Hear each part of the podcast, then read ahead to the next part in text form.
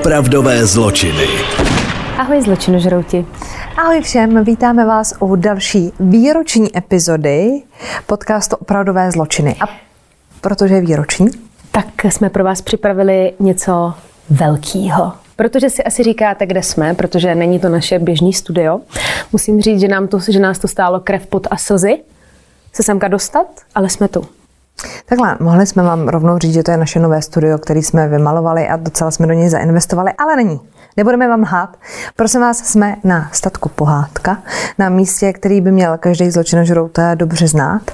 A je teda pravda, že cesta sem je tak perfektní, že pokud se chcete někoho zbavit, třeba tchýně, nepohodlný kámošky nebo někoho takového, doporučujeme ho vzít sem na výšláp, třeba to nedá. Jo? Takže uh, doufejme, že to není naše poslední epizoda. No to doufám, no. doufám. Ale uh, protože tohleto místo je určitě spjatý s Ivanem Roubalem, což je jméno, který všichni dobře znáte. Už o něm bylo natočeno spousta věcí a informací, ale my jsme zjistili, že tohleto místo má jako super, super historii. A doslova bych řekla, že je tak trošičku prokletý. Já mám tendenci tady šeptat. Jo, jo. Já se úplně, jak máme to úctu k tomu místu, tak mám tendenci tady šeptat. Takže uh, ještě vlastně jsme zapomněli říct, že jsme místě bývalého prasečáku. No, to je důležitá informace. Přímo tady teď jsme v prasečáku, kde právě měl Ivan Roubal zlikvidovat mrtvá těla. Takže energie je tady dobrá, to se nebudeme nic samlovat, začíná se smívat, začíná být podělaná. Takže jdeme na to, jo? Takže jdeme na to. A prosím vás, takže ve zkratce, historie tohle statku se váže až do 16. století, kdy tady bydlela rodina Panglerových, ale k tomuhle místu se váže i pověst o údaný čarodejnici. O čarodějnici Růženě, která podle místních měla být čarodejnice a právě jednou vypukl požár, díky to byla tuším nějaká soukromá, pá, že jsi tam dělal pálenku. No, ono to bylo tak, že vypukl požár a schořela spousta domů, protože samozřejmě v té době ty střechy byly eh, pokrytý, já nevím, slámou a nevím A ty skrynu. Ano. Přes 70 domů tady to. A Došlo se k tomu, že za to může právě tahle ta starší paní, která bydlela na samotě a oni ji teda nařkli s čarodejnicí, pak až se ukázalo, že jistý pár tady pálil nějakou pálenku a chlapíkovi to trošku bouchlo a nějak to jako ututlali a nechali to svíst na tu paní. A protože si došli k tomu, že to je čarodejnice, tak eh, ji zabili Oni doslova linčovali u, někde na nějaké louce, kde byl strom, ona objímala ten strom, házeli po ní kamení, nadávali a doslova ji vlastně umlátili a ona během posledního výdechu všechny proklala. Což se nedivíme což se nedivíme, to zase růžence se nedivíme. A váže se k tomu také historka, že měla údajně objímat břízu, do který si měla vsáknout její krev a ta bříza údajně tady měla stát, ale ono to nevychází časově, protože břízy eh, tady tak starý nejsou. Nicméně od té doby se tady děly samý špatné věci a rodina, která tady žila, tak eh, potom jí potkali tragické události, ať už to jsou nehody, nebo zahynutí ve válce, nebo nějaký zdravotní problémy. Ale prostě tohle místo nemá úplně jako dobrou energii a v podstatě v tom jako pokračoval pak i náš známý Ivan Roubal. A my vám tady dneska odprezentujeme, půjdeme s tím teda ven, aby jsme nemuseli šeptat, eh, naši epizodu.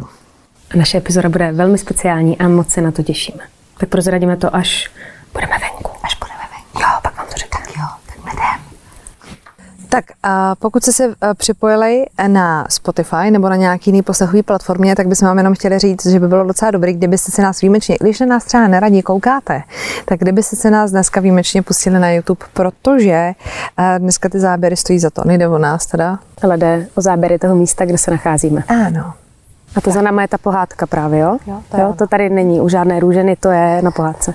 to je na pohádce. Tak, a my jsme si pro vás připravili, já mám furt potřebu hrozně jako šeptat, jakože to no. místo to na mě úplně jako padá, takže prosím vás, a my jsme si připravili jako na dvou díl. Myslím si, že jste nám to psali i jako návrh. Klub 27. Klub 27 je klub, ve kterým by asi nechtěl být nikdo z nás a určitě jste o tom slyšeli. Do toho pomyslného klubu 27 patří všichni známí umělci, kteří, zemře, kteří zemřeli ve stejně mladém věku, což je 27. A patří sem třeba Kurt Cobain, Amy Winehouse, Jim Morrison, Jimi Hendrix, všichni tady tihle umělci, umělci semka patří. Všichni zemřeli tragicky, nebyla to přirozená smrt. A v současné době teda tady v tomhle proslulém klubu asi 80 umělců. A nejnovější teda známé osobnosti tady v tomhle klubu jsou třeba vnuk Elvise Presleyho, který mm-hmm. se zastřelil, anebo americký rapper Fredo Santana. Teď teda, jak to vůbec vzniklo, tady ta myšlenka, tak eh, o tom klubu se začalo mluvit na přelomu 60. a 70. let, protože během dvou let zemřeli slavní umělci Brian Jones, Jimi Hendrix, Janis Joplin a Jim Morrison. A všechny teda spojovala jedna věc a to byl věk, 27. A mezi veřejností se začalo o tom klubu 27 nejvíc mluvit v momentě, kdy zemřel Kurt Cobain, což bylo v roce 94. A pak tady tu myšlenku ještě posílila náhlá smrt Amy Winehouse, které bylo taky 27. A teď samozřejmě všichni nad tím začali bádat a přemýšlet, jakou to může mít spojitost, tak samozřejmě milujeme konspirační teorie všichni. No, Takže není se čemu divit, že Jedna z takových nejznámějších teorií je ta, že všichni tady ti umělci měli smlouvu s ďáblem a uzavřeli takovou dohodu, díky níž byli slavní, úspěšní a talentovaní, ale museli zaplatit svoji duší právě, když jim bylo 27 let. A já jsem zmiňovala, že mezi nejznámější v uvozovkách členy tady toho pomyslného klubu patří Kurt Cobain a na to se dneska strašně těším.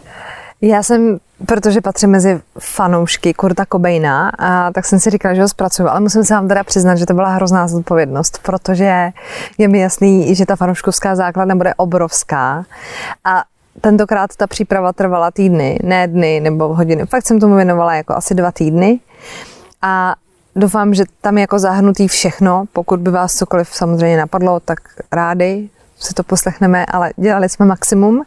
A já jsem ještě chtěla říct, že co se týká klubu 27, nebojte se, my smlouvu s Diablem nemáme a Jinak by se měli možná monetizovat YouTube, a hlavně díky mimo věku už jsme pasé. Takže my jsme krytý. A, tak mám tady teda Kurta Cobaina. A, já jsem normálně zjistila, chtěla jsem si vzít, jako, aby to bylo jako tematický tričko Nirvana. Já jsem zjistila, přátelé, že já nemám tričko Nirvana. Ty máš totiž sami Guns N' Roses. Já mám Guns N' Roses, Kysáky, Metaliku, každý z mě ptá, patříš mezi fanoušky kapely Kiss a když na koncert, na šestý koncert v Praze už proběhl, takže už mě na to nikdo neptá, protože jsem na něm nebyla, ale nemám prostě tričko Nirvana. Musím to napravit. Tak um, Kurt Cobain, jdeme na něj, narodil se 20. února 1967 v Grace Harbor v Aberdeenu ve Washingtonu.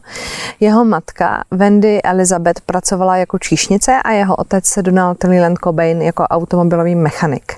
Kurt měl holandské, anglické, francouzské, německé, irské a skotské předky. Jak je tohle možné? Je to možný. Prosím vás, jenom na úvod ještě chci říct, že je nám jasný, že se dostaneme do situace, co se týká Kurta Cobaina a jeho smrti, do chvíle, kdy se budeme muset rozdělit na dva tábory. Víme, kam tím směřuju. My ani jedna, protože je mi jasný, že oba tábory budou zastoupený mezi váma, se nebudeme přiklánět k žádnému táboru. To si pojďme slíbit dopředu.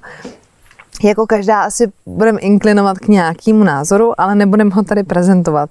Já teda jsem jako jasná vyznavačka ty jedný, eh, toho jednoho směru, ale nebudeme nikoho ovlivňovat, každý si pak uděláte závěr sám. Tak já se pohodě, pohodlně usadím. Můžeš si, já tady budu laťkat po vlasech. Protože byl uh, Kurt uh, velmi zajímavou osobou. Když se stal slavným, tak se zajímali o jeho původ i odborníci a ti zjistili, že jeho irští předkové emigrovali z hrabství Tyrone v Irsku v roce 1875 a byli to obuvníci. Nejprve žili v kanadském Ontáriu a později se přestěhovali do Washingtonu. I když teda by se podle toho zaměstnání ty matky s tím otcem mohlo zdát, že jako neměl úplně pokom zdědit to hudební nadání, tak on měl velice nadaný spíš širší okolí té rodiny, jo.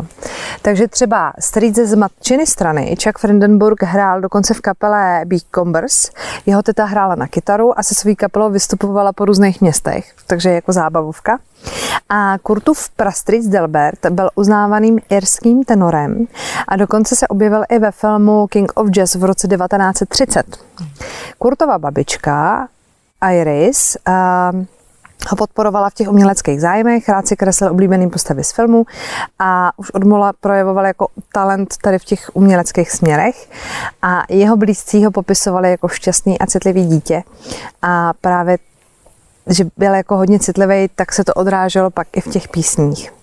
Kurtova teta Mary pak v jednom z mnohých dokumentů řekla, že Kurt začal zpívat už ve dvou letech, ve čtyřech začal hrát na klavír a dokonce napsal svoji první píseň. Mezi jeho oblíbence patřily Electric Light Orchestra Ramones, ale měl rád i píseň Hey Jude od Beatles což tebe jako milovnici Beatles musí potěšit. Zásadním zlomem v jeho životě pak byl rozhodně eh, rozvod jeho rodičů. Ten teda Kurta, stejně jako většinu dětí, když se jim rozvádějí rodiče, hodně poznamenal. Začal být víc odtažitý a stavil se na odpor autoritám. Ta jeho matka se našla po rozvodu s Kurtovým otcem násilníka, který dostal i do nemocnice, že měla zlomenou ruku, ale ona se rozhodla to jako nenahlásit, takže s ním žila jako dál. A otec si našel novou ženu, Jenny Westby, a to měl podle svých slov Kurt docela rád, že se k němu chovala jako mateřsky, že to vypadalo jako, že ideální rodinka, jenomže pak se narodil tý jeho náhradní mamince a tátovi uh, syn Chet. A Kurt tím pádem přišel o tu pozornost v té rodině, protože Chet byl samozřejmě jejich společné dítě a evidentně mu jako stranili. Takže jediný, co si přál, bylo, aby měl normální rodinu. A když došlo k tomu rozvodu těch rodičů, tak jim bylo teprve 9 let, takže byl poměrně jako malý. Na to, ono to je těžký v každém věku samozřejmě, ale bylo mu 9 let. A on pak začal být trošku nezvladatelný, takže se ho ten táta rozhodl vzít k terapeutovi, který teda neznal, že by bylo jako super mít jako stálou rodinu, což je taková jako hrada nad zlatou, jakože rozvedou se ti rodiče, vezmou tě k terapeutovi a on říká, hm, víte co, bylo by jako nejlepší, když byste měli tu rodinu jako, no jenomže tak jste se jako rozvedli, takže to není jako úplně řešení. A takže se museli rozhodnout, jak teda naložit s tím Kurtem, který se jim jako eh, vymykal už malinko. A tak se 28. června 1979 eh, vzdala to té péče, ta maminka a svěřila ho plně do péče toho tatínka, toho svého bývalého muže. Nicméně moc jako nepomohli, protože Kurt v té době měl šikanovat spolužáky a oni se ho pokoušeli dávat do nějakých různých kroužků a on to tak jako sabotoval, jakože chodil třeba do zápasnického klubu nebo hrál baseball a docela mu to i šlo, ale on jako reálně, že jako na truc to prostě sabotoval a moc to jako nebralo. Otec pak jeho výchovu přestával zvládat a tak se rozhodlo, že bude žít jako u nějakých dalších jako příbuzných, aby se trošku jako uklidnil a oni měli evidentně od něj jako pokoj. Začal bydlet v rodině Jesse Reeda, která byla velmi věřící. On začal navštěvovat bohoslužby a stal se křesťanem a právě o zkušenostech v rodině, tady v té, pak napsal píseň Lithium. To jen tak jako, že to je velice známý song, tak jsem si říkal, že to sem jako dám. A i když se pak zřekl toho křesťanství, tak to náboženství bylo vždycky jako v určitém smyslu jako součástí toho jeho života. Ve škole se stala hrdým podporovatelem gay komunity, když teda gayem sám nebyl. Ale měl kamaráda, který jako byl gayem a tak ho logicky ty spolužáci začali považovat taky za geje a pokoušeli se ho jako šikanovat za to, že je teda homosexuál, i když nebyl, ale ona to byl pišnej a dokonce byl zatčený, že sprejoval nápisy God is gay, jakože Bůh je gay, anebo a, jakože podobný takovýhle tématy, tématiky, témata. Dobře, čeština, čeština mě neopustila. A, potom i Berlínu. A pak mu nabídnul později jeho strýc, že si může vybrat dárek k narozeninám. A to buď kolo, anebo kytaru. A asi se umíme domyslet, že šáhnul po té kytaře. A je hrozně zvláštní, že ten strejda pak jako, když se nad tím jako zamyslíte, tak vlastně ovlivnil ten jeho život, jakože se z něj nestal jezdec na Tour de France, ale měl jako kapelu. A on se teda inspiroval u kapel jako Led Zeppelin nebo Queen. Když ho učili na kytaru, tak ho nutili hrát pravou rukou, ale on prostě řekl, ne, já chci hrát prostě levou, takže hrál levou rukou. A často si něco jako kreslil a čmáral a když měla výško, měli ve škole za úkol nakreslit karikatury, tak nakreslil Michaela Jacksona. A tady mu bylo řečeno, že není obrázek moc vhodný na vystavení ve školních prostorách. takže pak nakreslil Ronalda, Ronalda Regana a ani to prý jako neprošlo, takže to nebylo asi úplně slušný.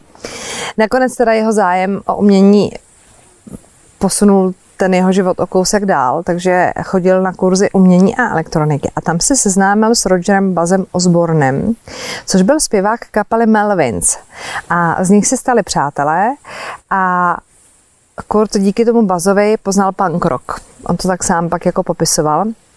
Říkával, že první opravdový koncert, který kdy v životě navštívil, byl právě koncert Melvins před supermarketem Thriftway, kde ten bas pracoval. Byl to koncert jakože zadáčo a tak tam jako s nima byl. A on pak začal jezdit na koncerty právě Melvins a potom i dalších oblíbených kapel do Seattleu, kde evidentně to víc žilo než v Aberdeenu. Během druháku na střední škole se pak vrátil zpátky k té mamince, kde zůstal až do chvíle, kdy se měl chystat na promoci, ale neměl úplně moc jako kreditů na to, aby ho odpromoval, takže bylo jasný, že to asi jako nevyjde a ta matka mu dala na výběr, že buď se najde práci, anebo se odstěhuje, protože ona ho živit nebude. A on v té době teda odešel jakože z té školy, ale chvilku tam pracoval jako školník, což jako takový, že tak já tady teda neodpromoval, ale budu pracovat jako školník. A Ona to teda myslela velice vážně, že třeba po týdnu, co mu dala tady to ultimátum, tak našel své věci zbalené v krabicích. A on jako byl moc hrdý na to, aby smlouval. Takže eh, přespával v autě nebo doslova jako pod mostem, že bydlel pod mostem u řeky Vyškách a ten, ten zážitek pak eh, zužitkoval při psaní písně Something in the Way, což je song, který známe všichni velice dobře. I ti, co nikdy Nirvánu neposlouchali, tak předpokládám, že vám neunikl film The Batman, který byl uvedený letos. A právě tenhle ten song se stal úvodním songem celého toho filmu. A ten katapultoval tu písničku zpátky do hitparád a na platformě Spotify pak měl ten song 100 miliony přehrátí, což je jako wow, jakože po těch letech, když vlastně Barče řekla, že zemřel v roce 94, tak si to jako vemte, že od té doby vlastně by to mělo utichnout a ne. Na začátku roku 1980, a teď mě tady chybí ten konec toho roku, chápeš to? Já tady mám 198, jsem na začátku, Takže na začátku roku 198. Není důležitý. Po odchodu ze školy založil Kurt kapelu Fecal. Takhle, on těch kapel měl pak jako... Já jsem se vzpomněla na Amber Heard. A... Takže Fecal, Fecal Matter. V kapele byl zpěvákem a kytaristou, bubeníkem a byl bubeník kapely Melvins, Dale Crover, ten pak hrál i na basu a Greg Hawkinson pak hrál na bicí. Na bicí. Zkoušeli pak hrát cover verze od Ramons a nebo Jimo Hendrixe a nakonec se rozpali v roce 1986, tak to tady mám správně. V témže roce se Kurt přestěhoval do bytu a pracoval v letovisku na pobřeží Tichého oceánu v Polynesian Resort a často jezdil na koncerty do Olympie ve Washingtonu a tam se seznámil s Tracy Merender. Jsou se jako měli hodně rádi, ale samozřejmě chyběly jim prachy a ty finanční potíže ti úplně jako neprospějou v tom vztahu. Tracy pracovala v kavárně a ona chudák údajně i občas jako kradla jídlo, aby neměli hlad a tak. A ten Kurt většinu času jako prospal, protože chodil na koncerty a podobně a byl spíš jako noční pták. Takže ona, když pracovala, tak on spal anebo koukal na televizi, takže se kvůli tomu dost dohadovali. Ona mu vyčítala, že by se teda mohl svetnout z toho gauče a mohl začít vydělávat. A díky tomuhle potom vznikla píseň About the Girl, která je na albu uh, Nirvány Bleach, se jmenuje to album. A Tracy se dokonce přepisuje i autorství fotky z přebalu Alba. Tam je taková jako um, jako když máš ne jako ostrou fotku, ale máš to takový jako rozrastrovaný, mm. tak ta fotka je na obalu, můžete si to vygooglit ostatně, co vám to tady budu popisovat. Google je přemocnej, tak uh, údajně to fotila Tracy. Krátce po jejich rozchodu potkal Kurt Toby Vale, což byla členka punkrokové kapely Bikini Kill. A Zatímco ta Toby měla podle těch svých kamarádek ty chlapy jenom přívěsky, jakože si je střídala, tak co máš, dáš a pak půjdeš, tak ten Cobain se strašně zamiloval. A on to pak popisoval tak, že jí miloval tak moc, až ho to jako fyzicky bolelo, je. že z toho svého pocitu k ní trpěl úzkost, má často zvracel a svoje pocity potom popsal v písni Aneurism, kde teda vysvětluje, že jí miloval tak moc, až mu stalo jako doslova zle. A počkejte, tak já si tady odložím papír. Ani po rozpadu kapely Fecal Matters tam nevím, co mohlo být za problém, že se kapela jmenuje Fecal Matters, že se jako rozpad... Vůbec mě nenapadá důvod. Tak on se nechtěl vzdát toho, že teda chce mít kapelu a vyprodávat koncertní sály. Takže dál jako jezdil na ty koncerty s Jema Melvins a seznámil se s Chrisem Novoselikem. A oni se kápli jako do noty, že si jako rozuměli, co se týká hudebního vkusu a podobně. Oba dva měli rádi punk rock a on mu několikrát ten Kurt pouštěl dema, který nahrál ještě s Fecal Menders a snažil se ho přesvědčit, že by si měli najít jako bubeníka a založit kapelu. A on jako nechtěl. Hrozně dlouho ten Novoselik nechtěl a nakonec teda souhlasil a začal hledat bubeníka. A docela dost jich jako vystřídali, než našli Chida Cheninga, s kterým kapela natočila právě album Bleach. Kurt ale nebyl úplně spokojený s jeho výkonem, nebo si prostě nějak jako nerozuměli a tak byl Chet odejít. A nakonec najali teda Davea Grola, což je jméno, který už je známý. A ten s kapelou nahrál nejzásadnější album Nevermind v roce 1991. A ve chvíli, kdy kapela vypustila do světa single Smells Like Teen Spirit, tak bylo vymalováno. Jako takhle, já se nevěnuju kompletně té diskografii, aby jsme tady nebyli jako do večera, protože Samozřejmě kapela Nirvana má samo o sobě tu historii obrovskou, takže já jsem to vzala tak jako ve zkratce, co se týkalo toho Kurta. A každopádně je jako to jsou jako stovky dokumentů, které si můžete jako pustit o kapele i o něm, takže myslím si, že pokud byste chtěli třeba jako motivaci třeba co se jako pustit dneska večer, potom co doposloucháte nás, tak máte možnost samozřejmě. A každopádně Kapela začala být slavná po celém světě a vydala přes 28 milionů alb jenom ve Spojených státech, což jsou teda údaje podle Wikipedie, pak možná se to změnilo, ale přes 75 milionů po celém světě. Jako v té době, takže vydáte Smells Like Teen Spirit a najednou tada. Kurt se stal teda najednou modlou pro všechny, co měli rádi grunge a dopomohli ke slávě dalším kapelám potom tím pádem, co, co vyznávali tenhle ten styl muziky. A kapelu média začala nazývat vlajkovou lodí generace X a Kurta jejich mluvčím. Já jsem pak našla nějaký článek o tom, že a vlastně grunge jako takový, jestli je to pravda, nevím, můžeme to zahrnout mezi konspirační teorie, že dělali novináři rozhovor s Kurtem a ptali se ho, jestli by se to všechno dalo nazývat jako grunge. A on říká, že to slovo jako vlastně neuráží, že vlastně jako by to, by to hnutí a vůbec ten styl mohli jako tak jako nazývat. Takže jestli je jako pravda, že to vymyslel novinář náhodně, těžko říct, ale našla jsem, našla jsem tyhle ty informace. Každopádně, bohužel pro toho Kurta, Oni se stali natolik slavní. To je jako, že chcete vlastně dělat dobrou muziku, jste proti komerci a, a proti nějakému tomu mainstreamu, ale stanete se bohužel tak slavný, že vlastně tím mainstreamem jako byste, i když jim být nechcete, takže on sám, což pak vypovídali jak Grohl, tak ten Novoselik nechtěl Smells Like Teen Spirit hrát na koncertech nechtěl. On tu písničku jako nesnášel, protože ona vlastně zavinila tohle, že se stali jako, jsem se mi lekla, že tam někdo stojí ve křoví, prosím vás, jsem úplně, teď se mi úplně zastavilo srdce, uf. Dobrý, nestojí, ne, hýbalo se tam ale listí, je to taky tmavý, tak já úplně, pane bože, teď nás tady zabijou. No, kdyby si někdo našel ten mobil potom, když byste se nevrátili, tak to vydejte, prosím vás. A, no, takže on prostě nechtěl tu písničku hrát, ale museli hrát, takže třeba na těch koncertech schválně uh, kazel text, nebo si ho vymýšlel a tak, jakože, aby v podstatě potrestal jako tu písničku.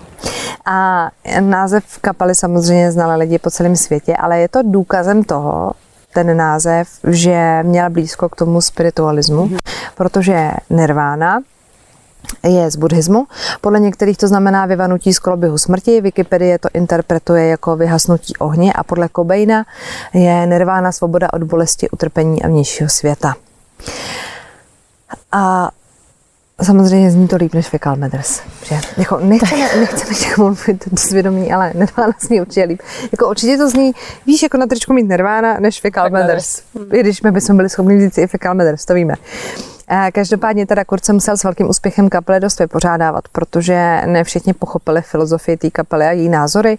Kapela veřejně podporovala geje, i třeba kapely, které bojovaly za práva gejů a lesbiček a vystupovali na různých takových jako eventech, jako teď, teď jsou třeba ty Pride, že jo, tak v té době byly jako eventy a on veřejně se k tomu jako hlásil. Bojoval za práva menšin, byl proti potratům, ne všichni to dokázali zkousnout samozřejmě a jeden z aktivistů dokonce v té době hrozil Cobainovi, že eh, jestli jako bude koncertovat a hlásat tady ty moudra, takže ho zastřelí přímo na pódiu. To jako chcete vlejzat na to pódium, musím, že vás chce někdo zastřelit. Nic se teda nestalo. Naštěstí a v průběhu let kapela teda zkoušela různé spolupráce a projekty. Na těch svých koncertech často uh, hráli jako poctu těm oblíbeným kapelám různé jako songy. Třeba hráli Moby Dick anebo Immigrant Song od Led Zeppelin, Hand of Doom od Black Sabbath nebo Do You Love Me. Kurt dokonce Led Zeppelin a Aerosmith věnoval svoji skladbu uh, Aero Zeppelin. A Johna Lennona často zmiňoval jako svůj idol a v jednom ze svých rozhovorů přiznal, že About a Girl napsal potom, co tři hodiny v kuse poslouchal Meet the Beatles. Takže tam evidentně jako to bylo. V jeho dospívání ho potom ovlivnili kapely jako The Clash nebo Sex Pistols.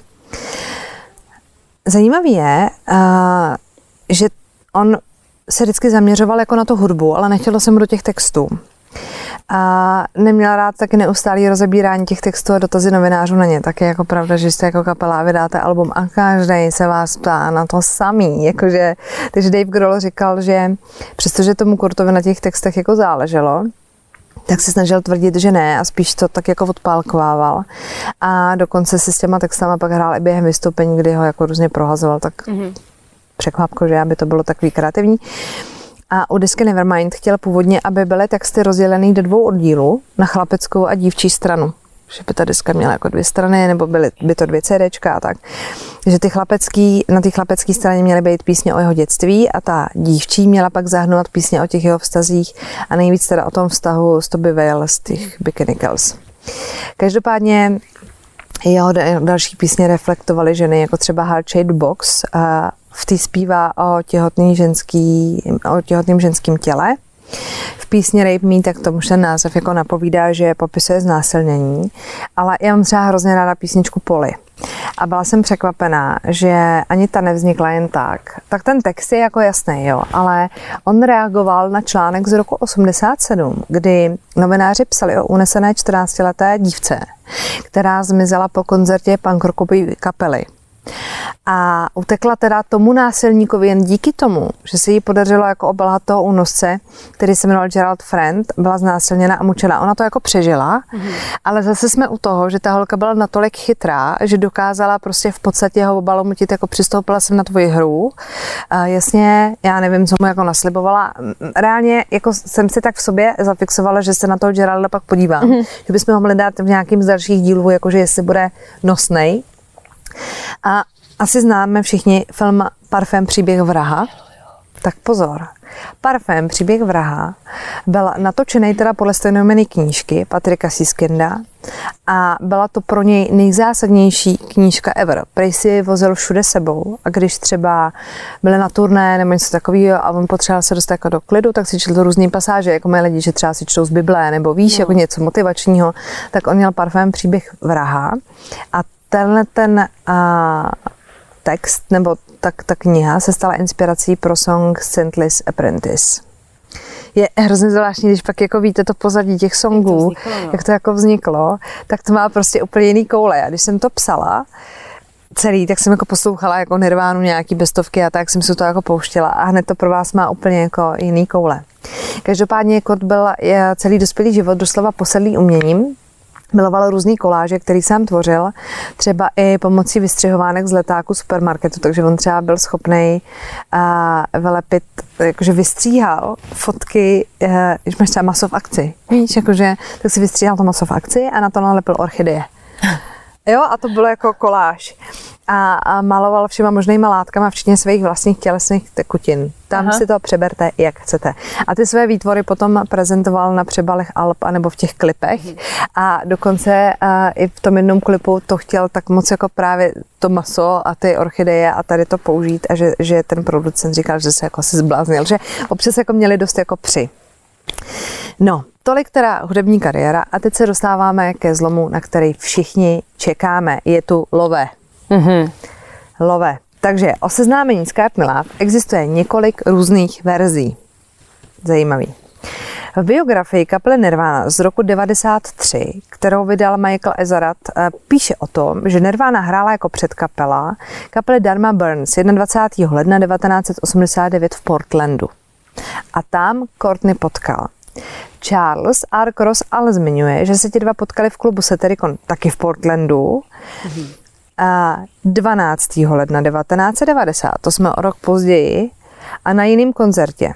Dobře. Hmm. Everett True, který později spolupracoval s oběma, to znamená jak eh, s Cartney, tak s Kurtem, tak eh, potom vydal svoji knihu v roce 2006 a ten tvrdí, že on je seznámil a to 17. května 1991. Jako lítají nám tam ty data. Všichni hele, tvrdí něco jiného. Všichni tvrdí něco jiného. Tak či tak. Hlavní roli v nadbíhání měla ve všech verzích Cartney. I když teda Kurt později přiznal, že ona se mu na první pohled jako líbila, tak si držel několik měsíců odstup, takže ona musela jako dostít jako za svým. Jakože si řekla, Kurte, tebe klovnu, a pak ho klovla. Ale on, že to bylo v období, kdy si jako řekl, že bude chvilku jako sám, slavněný mládenec a tak jako se od ní jako dřel, i když on teda říkal, že opravdu se mu jako líbila, ale Ona třeba zjišťovala, co je zač a tak. A ten Dave Grohl jí řekl jako o něm a ona, a ona, že si byla jistá, že se k sobě prostě hodí a nechtěla se ho vzdát. A nakonec dosáhla svýho a s Kurtem na konci roku 1991 už tvořili pár. Kromě jiného je teda bohužel pojilo taky užívání drog. A já bych si potřeba jenom přesednout, myslíš, můžu tady poprosit, si, když si sednu jako na zadek, jestli mě bude vidět na té kameře, prosím. Jo, jo, já mám ravence dětská, já mám ravence v nohou. Já se tady přesazuju Au. celou tu Přátelé, je to velmi bolestivé. já jsem proč mi to bolí. Nevadí. Luceno, trp. Tak. A kromě e, jiného teda ty drogy, jasně, pár nalanil a 24. února, teď jsem že na konci roku 1991, tvořili pár. Vzali se 24. února 1992 na Waikiki Beach Waikiki. po turný, turný. Po turný na Waikiki. po turný kapely. na, na Waikiki, svatbí. A prosím vás, to turné se jmenovalo Pacific Rim. Takže Ona na sebe měla satánové šaty s krajkou. Takhle, když se najdete ty fotky, nevypadá to jako standardní svatba a nevím, jestli bychom někdo chtěli takovouhle svatbu zažít, protože to bude samozřejmě náročný. Já se to potom přežít. Jenom. Ano. Ona na sobě měla teda saténový šaty s krajkou a on, přátelé, zelené pyžamo, protože se mu nechtělo oblíkat do smokingu. Ceremoniálu se zúčastnilo 8 lidí, včetně Davea Grola. 18. srpna 1992 se páru narodila dcera Francis Bean Cobain. Fotku z ultrazvuku, na kterým je jeho nenarozená dcera, pak použil Cobain na zadní stranu přebalu desky Lithium.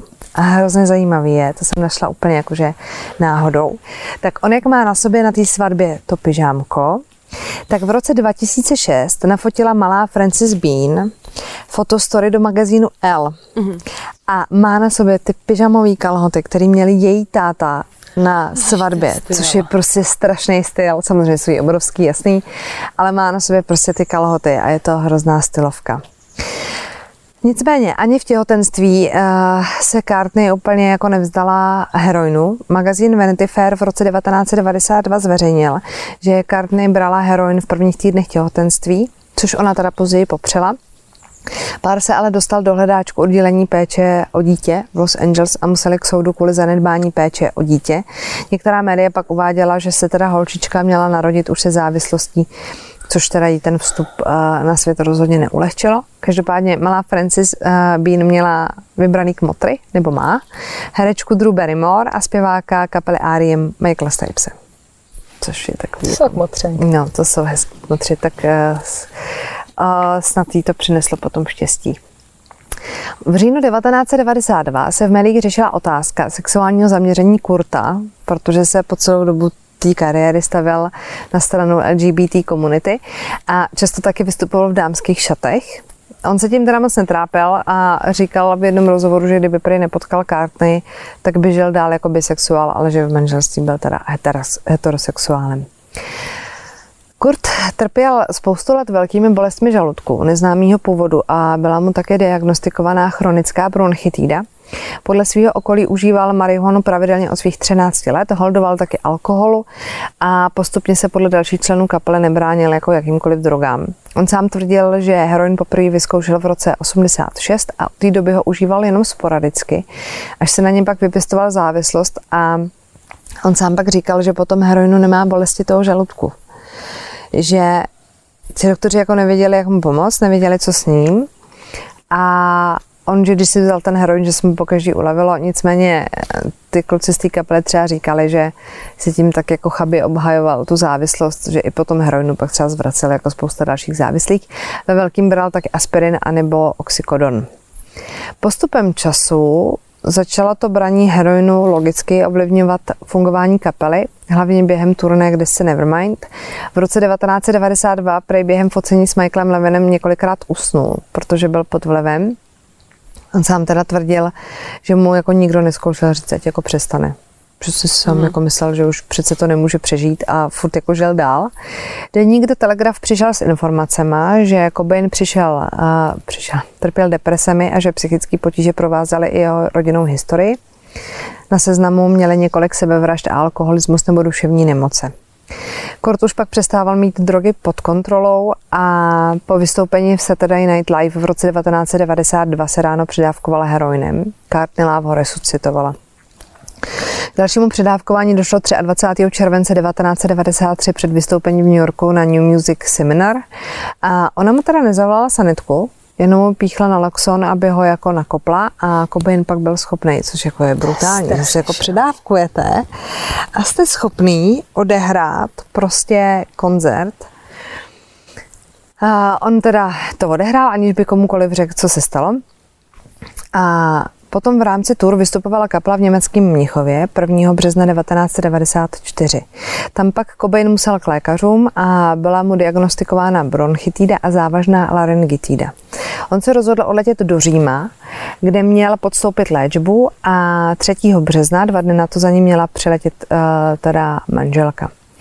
Následující ráno se ale měla vzbudit vedle Cobaina, který to, jak se ukázalo, přehnal se šampaňským a rohypnulem a je v bezvědomí. Lav zavolala záchranku a Cobain byl v komatu po celý den, než se probudil. V nemocnici strávil pět dní a po propuštění se vrátil zpátky do Seattleu. 18. března 1994 na tisňovou linku volá Courtney Love s tím, že se její manžel v její domě v Seattleu pokouší spáchat sebevraždu a zamknul se v místnosti se zbraní. Na místo dorazila policie, do místnosti se dostala a Cobainovi zbraň zabavila, stejně jako několik dalších zbraní a taky nějaké množství léků. Um, je zajímavý, že ona to teda prezentovala tak jako, že se chtěl jako zabít, stejně jako se chtěl zabít, když se přidávkoval rohypnolem a tím šampaňským, ale on to jako popíral. Mm-hmm. On tvrdil, že se zabít nechtěl a třeba ten incident s tou ložnicí, kde se jako zamknul, tak tvrdil, že se schovával před svojí manželkou. 25. března se zvala Láv do jejich domu nejbližší Kobejnovi přátele, aby mu domluvili a promluvili mu do duše, aby teda abstinoval. On se na začátku dost bránil a touhletou intervencí se zamykal v ložnici. Nakonec teda souhlasil, že nastoupí do léčebny a nastoupil do léčebny v Los Angeles 30. března 1994 nikdo z jeho přátel, ani zaměstnanci léčebny si za celou dobu toho pobytu nevšimli, že by měl nějaké negativní myšlenky nebo snad sklony k sebevraždě. A navštívila ho tam i ta dcera a, a ty zaměstnanci právě tvrdili, že se s ní jako hrál a vypadal fakt jako šťastně, že prostě nebyl v nějakém jako depresivním stavu. Jednu noc ale vyšel ven, aby si dal cigaretu a už se do léčebny nevrátil. Na útěku z té léčebny musela přelíst plot, o kterým v předchozích dnech jako vtipkovala ve smyslu, že by byla strašná pitomost pokoušet se ho přelíst a utíkat. Od léčebny odjel taxíkem na letiště a sedl do letadla směr Seattle. Zajímavý je, že na palubě toho letadla potkal Duffa McKeegana z Guns N' Roses. Já doufám, že to čtu správně, Duff McKeegan. Ten později řekl, že mu to přišlo dost divný, protože on Guns N' Roses neměl rád a se k tomu dostanu potom, ale že jako mu přišlo divný, že se k němu hrozně jako choval. Jakože, že se k němu měl ten Cobain a že na to nebyl jako zvyklý, protože oni se prostě neměli rádi, jako všeobecně, jako kapela a to a že cítil, že je něco jako jinak, že je něco jako špatně. Když to je takový, jako že si můžete říct, že tak to jsi jako chytrák. Mm-hmm. Ale jako reálně nevíme, že jo. Po návratu do toho světlu se ale nevrátil domů. Takže se samozřejmě donesla informace, ale on nám zhrnul z té léčebny. A Láv říkal, no to je dobrý, a domů nepřišel.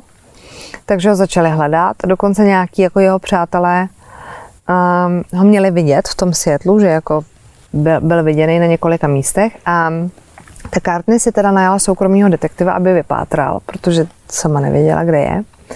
A to pátrání skončilo 8. dubna.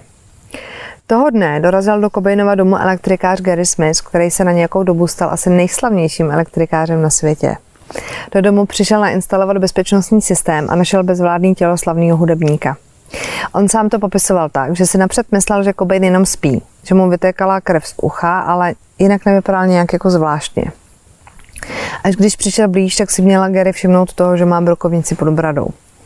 Kurt po sobě zanechal dopis na rozloučenou, ten směřoval na svého imaginárního přátele z dětství Buda a tomu měl psát, že už dlouho necítil radost z hudby a psaní.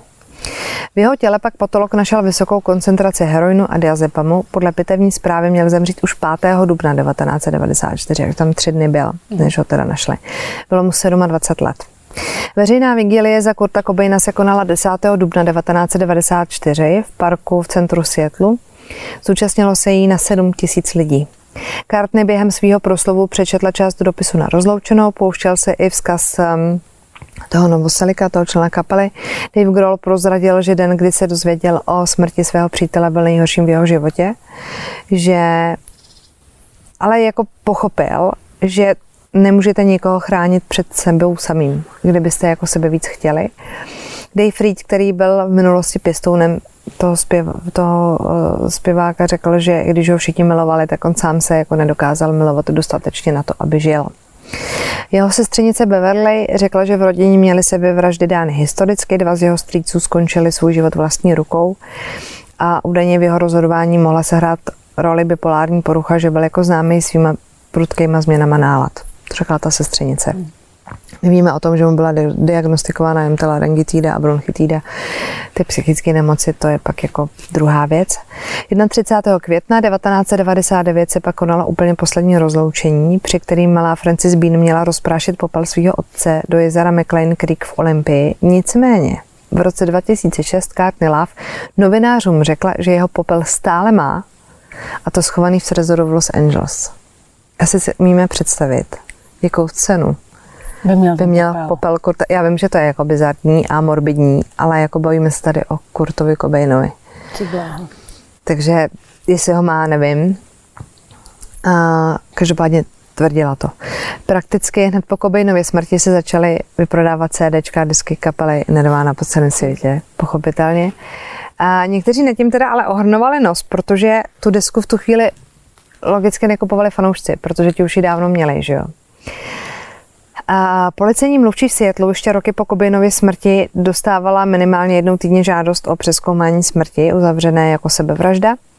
V roce 2014 pak nechala policie vyvolat fotky, které byly do té doby uschovány v trezoru a byly kvalitnější než fotky pořízené policejním Polaroidem.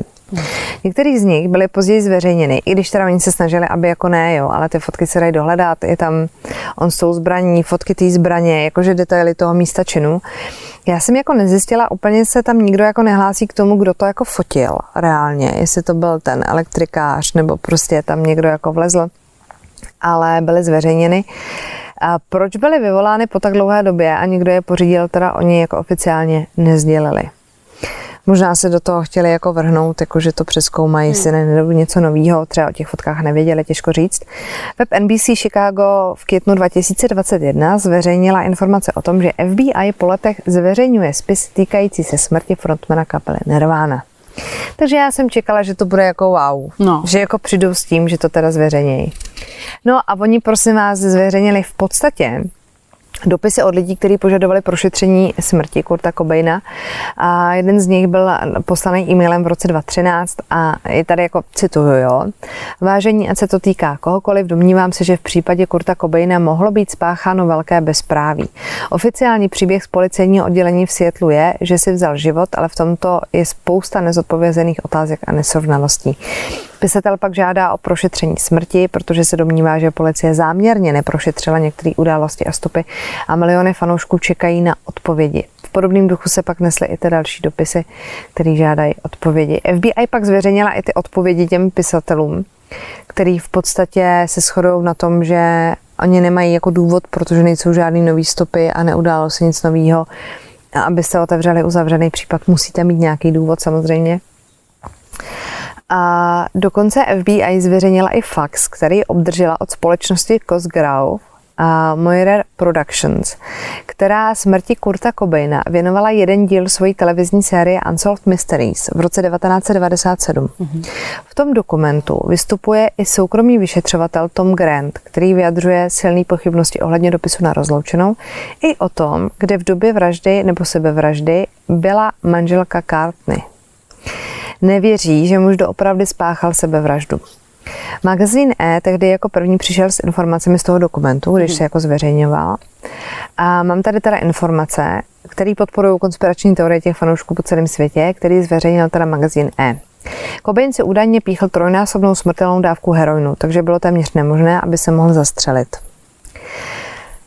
A podle magazínu E se rány na hlavě neschodují s teorií o sebevraždě, protože vlastní rukou si je takovým způsobem nemohl zbraní způsobit, což vede k domněnce, že spoušť stisknul někdo jiný. Pardon, podle fanoušku taky dopis na rozloučenou nebyl dopisem na rozloučenou, ale měl předznamenat jeho odchod ze světa rock'n'rollu a ty části hovořící přímo o sebevraždě měly být dopsány později. Web se taky zaobírá otázkou, proč byla údajně teda brokovnice, kterou se zpěvák měl zabít, zkontrolována až po měsíci. A nebyly na ní žádné otisky. Aha. Jeden z konspiračních teoretiků Richard Lee tvrdí, že je první, který odhalil spiknutí, dokonce na svých webových stránkách eh, mluví o spiknutí a o tom, že kvůli informacím o zpěvákově smrti musela zemřít i kamarádka Courtney Love, Kirsten Puff. Jejíž smrt potom byla vyhodnocena jako předávkování. To je moc mrtvých. Teda. Moc mrtvých, no. Tom Grant, ten soukromý detektiv z Los Angeles, patří k velkým zastáncům teorie o nájemným vrahovi, který ho měla najmout přímo Cobainova manželka Cartney. A právě tenhle ten Grant byl najatý, když ten Kurt utekl z té léčebny a ona se ho snažila vypátrat. Takže na tom byl jakoby od začátku. A on teda tvrdí, že se Kurt chtěl rozvíst. Mm-hmm. Tím pádem chtěla vyškrtnout manželku ze závěti a to ona nechtěla dopustit. Tak pár milionů desek, že jo? Protože keše jsou keše, že jo?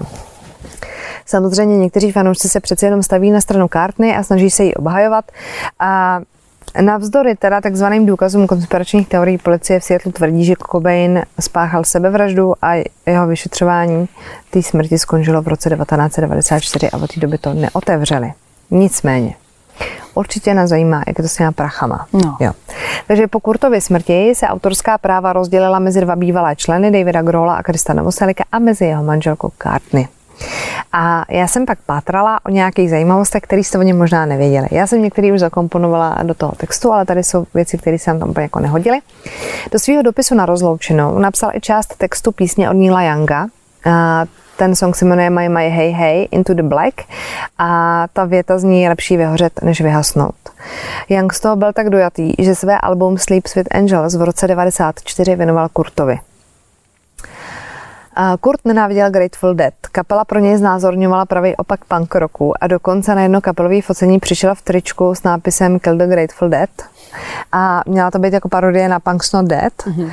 tak eh, že tam měl Kill the Grateful Dead a jednou měl taky říct, že by nikdy nenosil košili s kravatou, pokud by nebyla obarvená močí Phila Collinse a krví Jerryho Garcia. A zpěvák jako Kurt Cobain, předpokládám, by třeba v dnešní době byl celý pokerovaný. Hmm. Jakože nevím si představit jako kluka z takovéhle kaple, který by neměl kérky. Každopádně Kurt měl jenom jedno mini tetování. Měl ho na ruce a jak nosil dlouhý rukav, jak to nebylo vidět. A bylo to prosím nás písmeno K na štítu, což bylo logo nezávislého labelu ve Washingtonu, K Records. A tohleto vydavatelství mělo hodně anti-mainstreamový postoj, se kterým on se teda jako uh, dost sotožňoval a vydali u nich první desku a to tetování si sám vyril v roce 1991. Byl taky fascinovaný anatomií, což je trošku nagrc teď, jako zpětně, jo, takže zejména lidskými plody a vagínami, takže o nich měl spoustu knih. On sám tvrdil, že má spoustu jako modelů těch plodů lidských. Aha. Takhle, jestli, jestli, to, jestli si s tím Francis hrála, těžko říct, ale údajně teda to použil i pro koláž k obálce na desku In Utero. A na předávání cen MTV Video Music Awards v roce 92 došlo mezi Kurtem a Exlem k nějakým narážkám. On se s ním dělal srandu, ten Exel se urazil a od té doby mezi nimi byla jako velká nevraživost, protože jsem říkala, že neměla rád Ken Roses. Neměla rád ani Pearl Jam, ale tam je zajímavý, že třeba Eddieho Vedra z Pearl Jam považoval jako za milého člověka, dokonce byli přátelé. A co se o něm málo vědělo, takže nemohl přibrat. Že se mu odmala smáli, že je jako hodně vychrtlej a proto nosil několik vrstev oblečení a tomu zůstalo. Jakože no, přímo máme jako svetry, košile a tak dál. A to nosili i v létě, prostě, aby nevypadal tak hrozně hubeně. V roce 1993 byl Kurt zatčen za napadení Courtney Love. Ta později teda řekla, že jenom hráli nahlas muziku v garáži a najednou přijela tři policejní auta. A v tu chvíli měl ale Kurt Courtney dusit, nakonec byl zatčen a propuštěn na kauci 950 dolarů.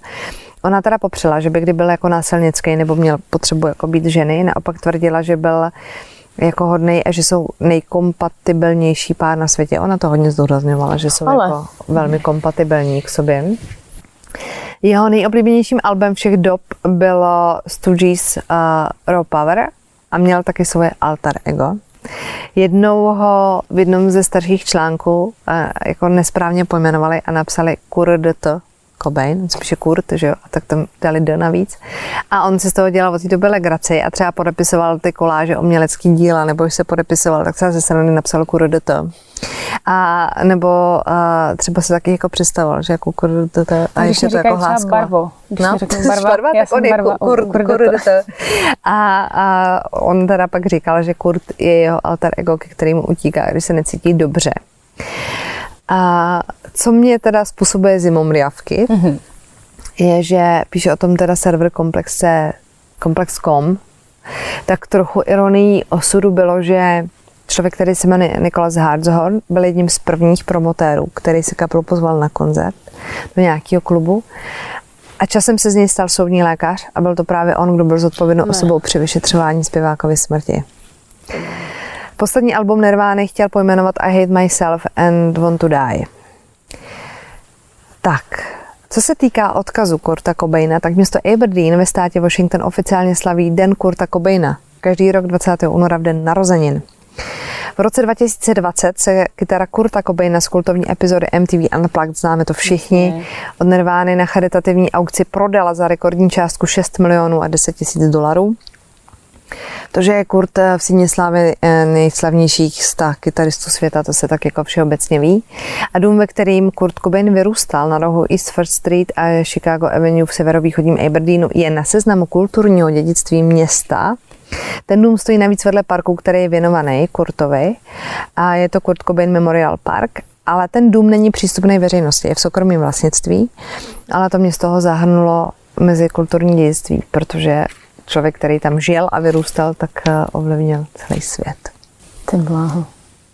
Já jsem někdy o Kurtovi, tohle i protože já nejsem úplně nirvánová, nebo jako mám ráda nirvánu, ale jsem takový uh, eh, nárazový posluchač a nikdy jsem nevěděla, že tam bylo tolik věcí okolo něho. No. Já jsem byla jako překvapená, já jsem to pak začala jako nabalovat a říkám si, no tak tohle to bylo Báro, mám už 8 stranek Báro, už jsem na deseti Báro, nakonec 12. Ba- báro, teda nepůjdu barvo, spát. Barvo. barvo, barvo, barvo, prostě barvo, budeme to točit tak 15 let. Takže já tak doufám, děkujeme, to bylo skvělé. Je jako jasný, že pokud patříte mezi úplně jako ty nejvěrnější fanoušky, tak třeba ještě nějaký zajímavosti, jako víte, ono se nedá úplně jakoby zas, zasáhnout jako v tom díle všechno, ale tohle bylo jako to gro, protože to by byl díl jenom jako o Kurtovi hmm. a myslím si, že to chceme stihnout jako víc, takže já jsem byla hrozně nervózní, hrozně jsem se těšila, až vám to jako řeknu, ale ta zodpovědnost, protože to byl Kurt Cobain, přátelé, byla veliká. Takže... Ne, povedlo se to, povedlo se to. Jo. A prosím vás, my se budeme přehazovat i tady. Protože ten kámen, tento kámen, já nevím, jestli ho vidíte, vidět. ale ten kámen je takhle z dolů, takže já si to nemůžu položit ty papíry. Takže musím na kámen pozor, na pravou stranu. Když uh, šustíme papírem, tak vám to urve uši, takže my musíme opatrně překládat. Vypadá to trošku jako modlitevnička tady teď aktuálně. A, obětuje. Takže my se prohodíme krev zvířat. Tak, jsme zpět. No tak furt dnes si mluvit potichu. No, je to Ale nemusíme. Nemusíme mluvit potichu.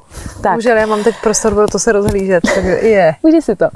Ty jsi měla uh, svoji v uvozovkách oblíbenou kapelu a já jsem si dala takovou moji druhou, třetí. Budu mít, uh, budu mít příběh o frontmanovi kapely The Doors a asi půjdeme rovnou na to. Půjdeme.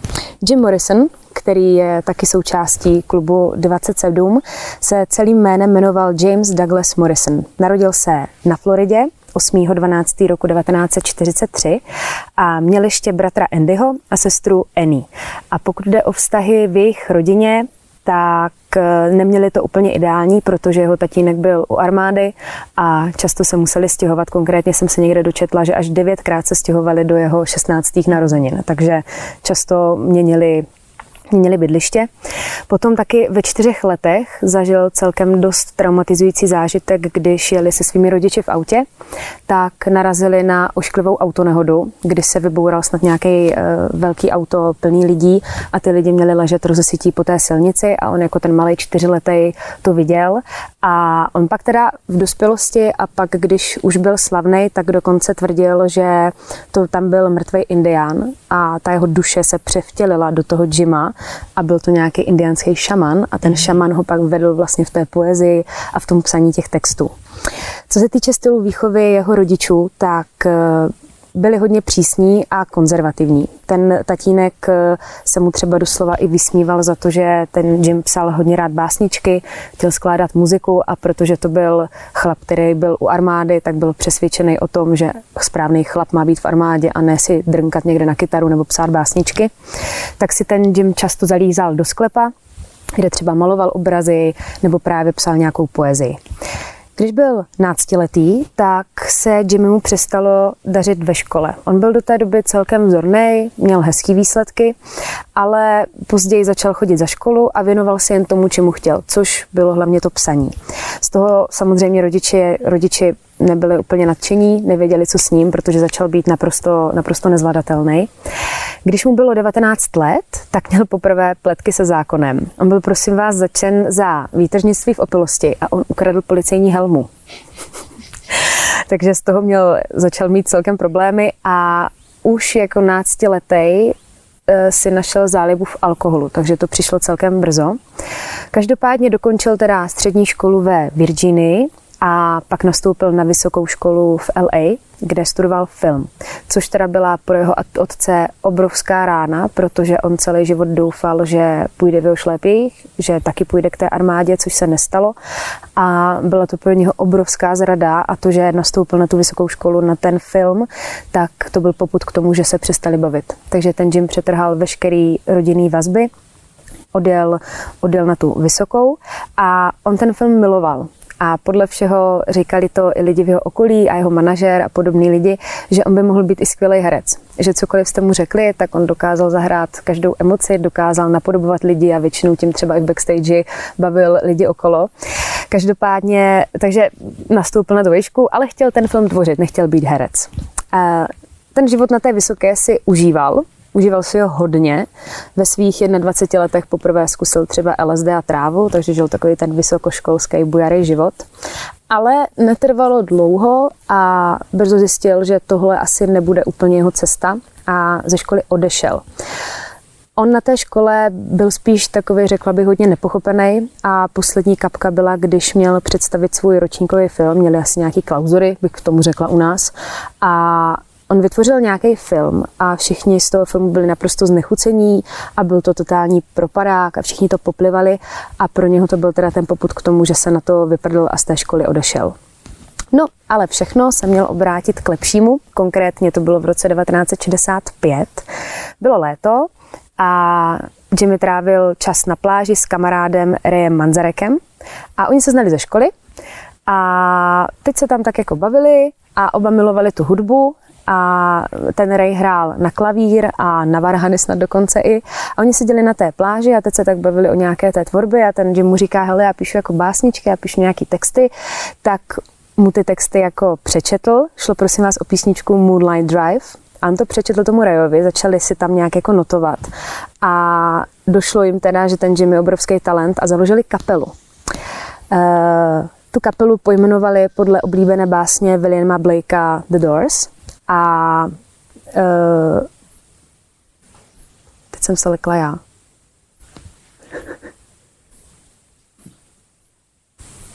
Takže kapelu tvořil Jim Morrison, klávesista Ray Manzarek, kytarista Robbie Krieger a bubeník John Densmore. Tohle byla celá ta kapela.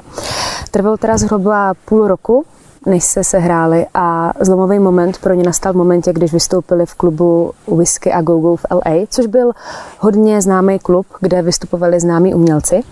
A tady po tom koncertě se to začalo pomaličku rozjíždět. Ten Jimmy byl totiž úplně jiný než ostatní zpěváci v určitých věcech, byl až hodně zvláštní, což lidi lákalo samozřejmě.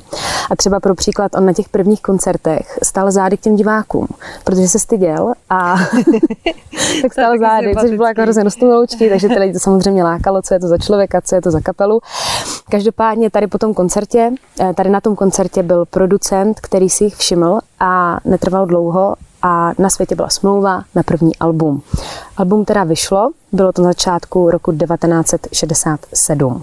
Hned prosím vás za to první album dostali ocenění uh, Zlaté desky, mm-hmm. že vydáš solo kaprtence, jak to Nirvana. No. Doors teda prožívali obrovskou slávu, ale fakt jako obrovskou. Navíc to bylo v období války ve Větnamu, éra hippie, do které The Doors perfektně zapadaly. A z Jimmyho se stala totální ikona, protože v té době, já si myslím, že i teď by byl fešák a v té době byl úplně extrémní fešák. Dokonce viceprezident nahrávací společnosti pronesl větu, kterou budu přímo citovat, že Jim by klidně mohl nahrát a naspívat telefonní seznam a stejně by to prodávalo a všichni by na to zbohatli.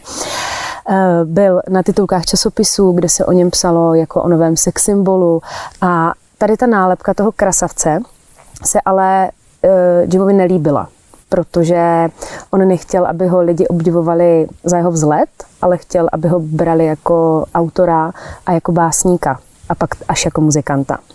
On sám se teda bral jako básník, který pomocí hudby interpretuje ty svoje texty, což eh, je pravda, protože když se člověk, a já jsem se na ty texty tak jako extrémně zaměřila a když srovnáme nějaký ikony té doby, třeba Beatles, v té době hrozně valili, a když srovnáme třeba tvorbu Beatles, kde se zpívalo hlavně o lásce a o podobných věcech, samozřejmě byly tam i nějaký tragičtější songy, tak ty, ten, ta kapela Doors a co psal ten Jim, tak se zaobírala spíš nějakýma vážnýma tématama a byl takový celý rozervaný a násilí a sex a podobné věci.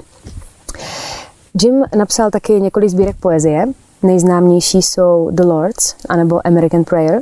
A jeho poezie teda nebyla žádná romantika. To si myslím, že na to byste asi holku nezbalili, protože většinou šlo o motivy násilí, vzpouru, eh, sex a smrt, takže to bylo hodně krutý. A sám teda na vlastní náklady i některé ty sbírky vydal, ale většinou to lidi nechápali, takže se nedívíme. Pokud jde o ostatní členy, tak eh, těm začala Jimova sláva trošičku vadit, protože se cítili upozaděný, všichni řešili jenom jeho, ale zapomínalo se na tu kapelu. Eh, dokonce to zašlo i tak daleko, že jejich kapele někdo začal říkat Jim Morrison and the Doors. Takže to, když si jako představíme... Jako, to asi nechcete slyšet, když jste součástí kapely.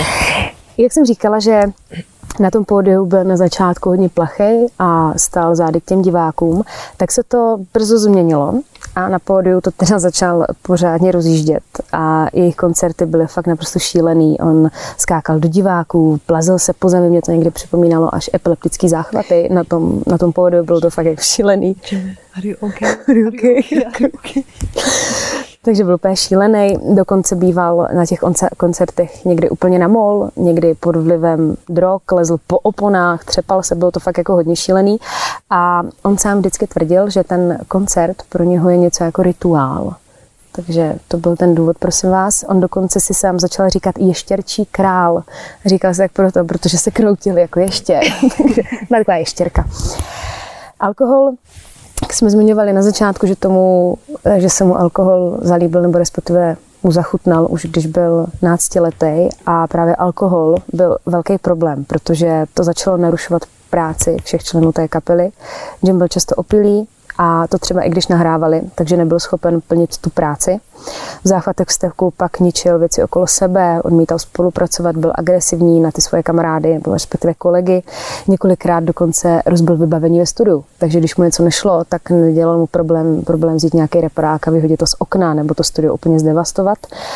Čím víc se jim to s kapelou rozjíždělo, tak paradoxně tím víc začal Jimmy pít a tím horší vztahy mezi sebou měli veškerý svůj volný čas trávil jenom po hospodách, ale nebylo to takový to, že si zajdeš na pivko, ale on se prostě střískal vždycky do němoty. Když pil, tak teda bohužel býval i hodně agresivní a jedna tehdejší partnerka prozradila v jednom rozhovoru, že třeba se znávali, tak ono to není jako úsměvný, ale ona se tomu smála, takže ona říkala, že třeba spolu seděli v baru a oni najednou lepil facku, ale jako úplně Mm-hmm. I kdyby s klukem plánoval dovolenou, on ti dá, pot, jako dá ti facana. Dá ti potlavně, dá ti potlavně. jako, že, se, že se jako tohle normálně dělo. Dostalo se to teda až tak daleko, že kapela už neměla ani, to, ani tolik koncertů jako na začátku. Bylo to kvůli samozřejmě mm, Morrisonovi.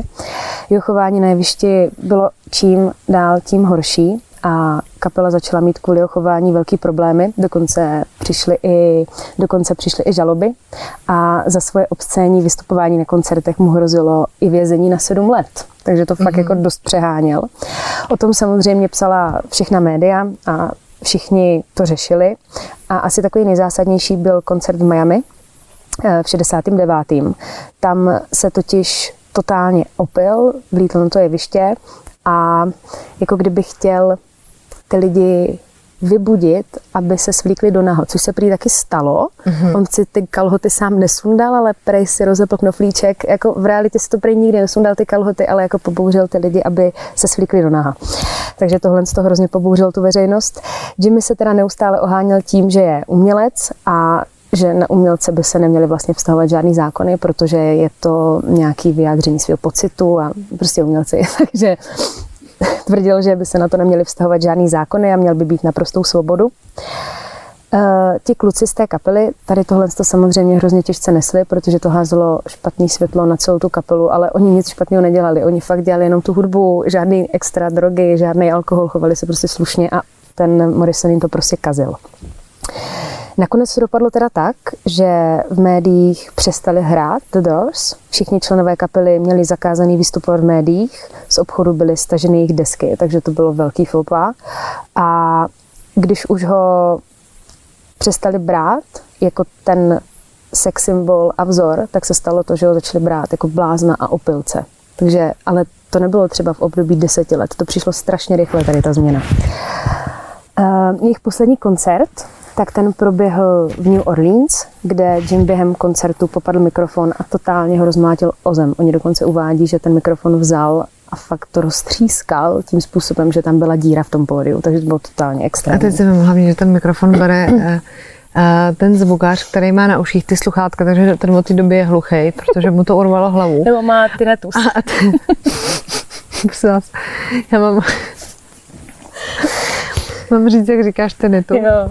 Zás, uh, já mám uh, už několik let v jednom uchu tenitus, což je pískání v uchu. A Bára, když to prezentovala někde onehda, tak říká, ona má turetus. to je trošku jako odlišný problém. Nechcem se tomu jako smát, jo? takže prosím vás, uh, takže zvukař uh, The Doors má tinnitus, dobře? Tak. Uh, Morrison byl v září 1970 odsouzen na 8 měsíců nucených prací za veřejné pohoršování, obcení, obnažování. Já jsem to dala jako dohromady, ono to bylo rozdělené třeba dva týdny, pak čtyři měsíce, ale jako dohromady to tvořilo 8 měsíců. On se odvolal a někdy tady v tu dobu začal prohlašovat zvláštní názory. Bylo to v období, kdy zemřela Janis Joplin, a Jimi Hendrix a on neustále tvrdil, že jeho čas se nezadržitelně blíží, což trošičku nahrává té teorie, co jsme říkali jako na začátku, že to je trošičku strašidelný. Eh, kapela se teda stáhla totálně do ústraní a přestala koncertovat a rozhodli se, že budou jenom nahrávat. Takže si mm-hmm. řekli, hele, dej se dokupy, pojďme nahrát desku, ale žádný koncerty.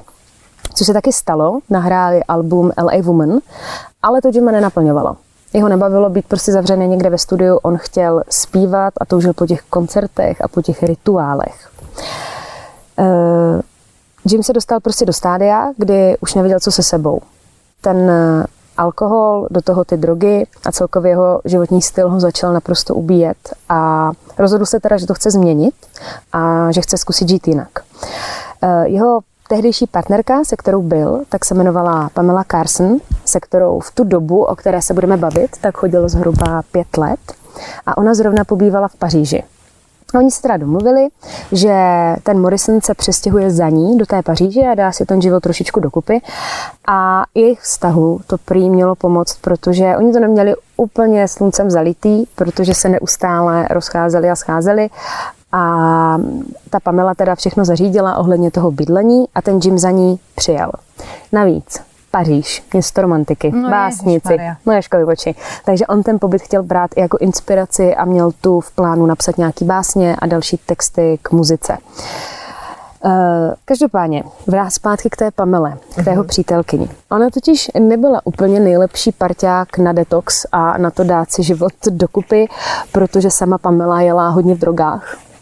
Nebylo to příležitostně, jela v tom velice, byla úplně v prčicích. Vyzkoušela snad úplně všechno, co existuje. Nakonec si teda nejvíc oblíbila heroin. A co je Pamela zač, tak dobře věděli i všichni členové kapely. Věděl to i manažer a snažili se toho Jima od těch drog držet co nejdál, protože už jenom ten alkohol stačil. Ta Pamela často za nima chodila do toho studia, přišla třeba někdy i úplně světá, což ty kluky vždycky jako děsilo, aby ten Jimmy nespadl ještě do těch drog. Všichni okolo si teda uvědomovali, že ho stahuje dolů a nemohli s tím nic dělat, protože ten si prostě jel svou pravdu a milovali, že jo. Mm, důležitá informace, o které jsem já jako nevěděla, já jsem vždycky měla spojenýho, že ten heroin bral jako celou dobu v kombinaci s těma drogama, ale on prý ten heroin neměl rád, že on si dal třeba drogy jako kokain nebo LSD, ale ten heroin nikdy neměl, což jako mě celkem překvapilo. Jim a Pamela tak se potkali, údajně jsem se dočetla ve strip klubu a doslova ji označila za svoji kosmickou družku. No. Takže jak, jak vám kluk řekne, že jste jeho kosmická družka, jste ta pravá. Eh, ten Jim byl samozřejmě roková hvězda a myslím si, že pro rockery takového formátu věrnost asi není něco, čím se budou úplně řídit, což tak samozřejmě bylo. Dokonce se říká, že měl poměr i s Janis Joplin. A ta Pamela samozřejmě tohle nechtěla trpět, tady ty nevěry, ale nastalo právě to, že se vždycky rozešli, sešli, rozešli, sešli, takže to měli jak na houpačce. Dokolik měl, dokonce měl několik soudních sporů o otcovství, takže ta Pamela měla celkem nálož jako v tom vztahu, to zase jako musíme A zase nechat. měla doma prostě Jima, no. Hmm, To je jako... kdo může říct, že spal s Jimem? A byl jeho kosmická družka. Každopádně opustil USA, odjel do té Paříže. Jo. V té Paříži to teda vypadalo slibně, protože začal vypadat líp. On eh, v té době, když tam přijel, tak byl hrozně hubený. Tam přibral, oholil se, začal se o sebe zase starat a ty lidi okolo něj začali mít pocit, že se vrací zpátky na zem. On psal jako dopisy domů, kde se jako vypisoval z těch svých pocitů a vypadalo to fakt dobře, ale netrvalo to dlouho. I v Paříži teda začal Jim hodně pít, a navíc mu po pár měsících začala chybět i pozornost, protože v Americe stačilo výjít na ulici a všichni se mohli zbláznit, ale v Paříži to tak nebylo. A se svou přítelkyní Pamelou teda bydleli v pronajatém bytě ve čtvrti Maré v ulici Botrej v Paříži. A teď se přesuneme do 2. června 1971. Jim se setkal se svým kamarádem, byl to kamarád z vysoké školy, kde studoval ten film, jmenuje se Alan Roné. A oni šli na nějakou procházku, že se po dlouhé době sešli. A ten Allen si při té procházce všiml, že s ním není něco v pořádku, že během té procházky měl úplně tendence spadnout na zem, že měl obrovský křeče, motal se, měl neustálou škytavku a ten Allen ho chtěl samozřejmě odvést doktorovi, protože tohle není normální, ale ten Jim to odmítal. Šli si pak sednout na nějaký oběd, tam nepozřel ani sousto, chytl záchvat kašle, zase ty křeče, prostě šílený. E, pak si zašli na drink, tam opět chytl záchvat a nakonec, eh, nakonec se teda rozhodli, že půjdou k Jimovi do toho bytu. Tady tohle to všechno byly příznaky toho, jak to tělo už fakt bylo zdevastované, protože když od 19 let pijete alkohol ve velkým, do toho pak nějaký drogy a celkově ten styl života, co vedl, tak musí se to prostě někde podepsat. Byli s tím kamarádem, on pak odešel, odešel domů a sešel se s Pamelou, ten Jim. Společně šli ten večer do kina a pak šli domů. No a doma se to zvrhlo, protože poprvé v životě vyzkoušel heroin. Prosím vás, říkám to, co jsem se dočetla, jo, ale fakt jsem se všude píšu, že to bylo poprvé, co ten heroin vyzkoušel. Do toho šňupali kokain, nějaký léky. Jako já, když to jenom říkám, mě to zabíjí jenom z té představy, když to jako říkám. No, když si jako vezme, že lidi normálně se nechtějí vzít třeba paralel na brufen, aby je No, to nezabilo. a oni- a, a tady jedeš takovouhle No. jako... Tě. Uh, takže se totálně sjeli, tančili a v noci se pak Pamela přesunula do ložnice s tím, že ten Jimmy řekl, že si dá vanu a přijde. Napustil si vanu, ale do té ložnice už nikdy nepřišel. Okolo 6. hodiny ráno 3. června roku 1971 si Pamela všimne, že v posteli je sama a Jim tam není. Tak se šla podívat po tom bytě a všimla si bezvládného těla Jima ve vaně. Prý se ho snažila probrat, ale nešlo jí to. A místo toho, aby zavolala záchranku, protože neuměla prý dost dobře francouzsky, tak zavolala tomu kamarádovi Alenovi, se kterým trávil ten den. Do toho bytu pak eh, následně přiběhli záchranáři, kteří ale nevěděli, o koho jde, že tam je Jim Morrison v té vaně. Vytáhli ho a oni si mysleli, když zkoušeli, jestli má tep, tak oni si mysleli, že ho ještě dokážu zachránit, protože byl teplej. Ale jakmile vytáhli z té vany, tak zjistili, že to tělo bylo teplé jenom díky tomu, že bylo v té vaně, ale už bylo jasný, že mu nejde pomoct. V té vaně byla krev, on měl v puse zvratky a prohlásili ho teda za mrtvýho eh, ten den a podle odhadu zemřel mezi čtvrtou a pátou hodinou ráno. Eh, Morrison byl teda pak následně pohřben na pařížském hřbitově Père Lachaise a z jeho hrabu se stalo takový poutní místo. Každopádně, teď teda k té smrti. Tam je zajímavé to, že u toho Jima Morrisona nikdy nebyla provedena pitva a příčinou smrti je teda uveden infarkt nebo srdeční selhání. A právě to, že nikdy nebyla provedena pitva jako u předchozích umělců, jako třeba Janis Joplin nebo Henrikse, tak vedlo veřejnost k tomu se trošičku zamyslet nad možnýma konspiračníma teoriemi. A jedna z těch teorií je taková, že Jim nikdy nezemřel, jak třeba s Elvisem, že Jim, Jim nikdy nezemřel a svoji smrt nafingoval. A on prý teda o tom i několikrát sám mluvil, a jeho ti kamarádi z té kapely řekli, že jestli by byl někdo schopen nafingovat vlastní smrt, tak je to on. E, na druhou stranu, ale je to málo pravděpodobný, protože on miloval uh, být slavný, tu záři reflektorů, ty koncerty a miloval být středem pozornosti a hodně lidem nesedí, že by dokázal být několik jako let někde v ústraní, aby, o něm, aby po něm neštěkal ani pes. Pak se ozval postupem času, prosím vás, jistý Gerald Pitts. Ten čokoval veřejnost v roce 2009 s tím, že Jim Morrison žije. Aha. Tvrdil, že koupil ranč v Oregonu v roce 1999 a přejmenoval se na jméno William Lawyer a ten Gerald mu na ranči dělal nějaký stavební úpravy. A podle jeho teorie byl Jim nějakou dobu v komatu, ale přežil. A taky tvrdil, že smrt předstíral i kvůli zatykočům, které na něj byly.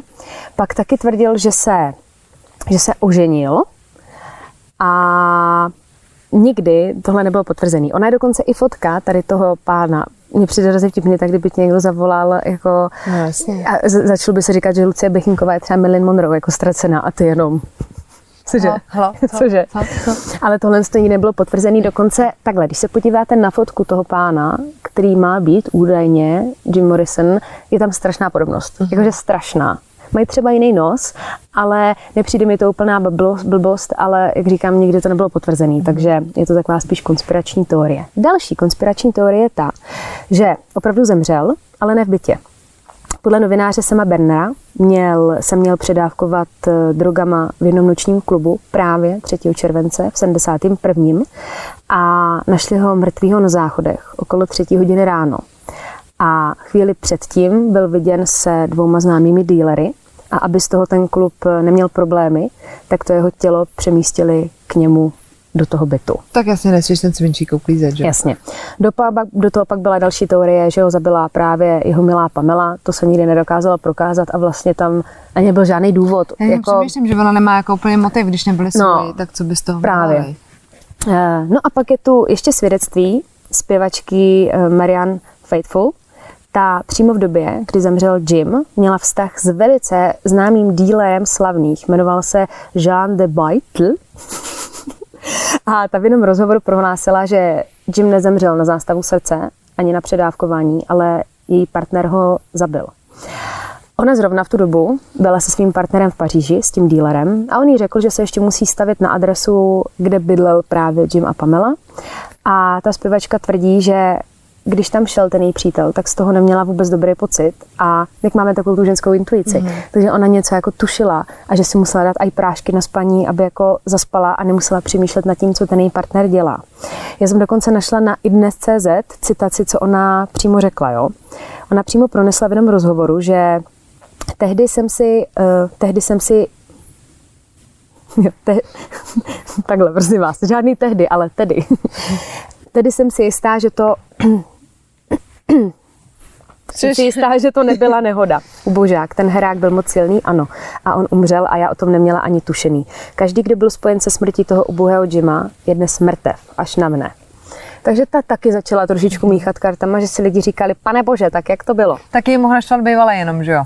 No, ale nikdy se to neprošetřovalo a zase je to prostě jenom konspirační teorie. Kdyby vás zajímal příběh celkové kapely The Doors a hlavně o Morrisonovi, tak byl v 91. natočený film, jmenuje se stejnojmenně The Doors, natočil to Oliver Stone a ten film je skvělý, prosím vás. Viděla jsem, je to boží, musíte se na to podívat. Takže Tohle to by byl jeden z členů klubu 27, Jim Morrison. Já se k tomu vyjádřím asi stejně jako Luca. Uh, jsme tady kvůli konspiračním teoriím a těm zločinům a podobným věcem. Samozřejmě bychom to tady mohli obkecávat další hodiny a hodiny, protože historie těch kapel jsou obrovský, je to strašně zajímavý, ale takhle jsme to zcukli do nějakého výcucu. Nebudeme tady dělat historii kapel. Ovšem. Come on baby, light my fire. Jo, já mám ale ještě něco. Aha. Mám tu ještě jednoho člena klubu 27 a to je Brian Jones. Uh, celým jménem Louis Brian Hopkins Jones se narodil 28. února roku 1942 v Anglii Narodil se teda do velice dobré rodiny. Jeho matka ho od dětství vedla k hudbě, protože byla učitelka na klavír a jeho tatínek, i když eh, byl letecký inženýr, tak i on miloval hudbu a hrál na varhany, klavír a do toho ještě vedl sbor v kostele, prostě ten multitalent a vyrůstal teda v zajištěné a milující rodině. A není se čemu divit, že když eh, máte rodiče takový muzikanty, takže se té hudbě nebudete věnovat taky.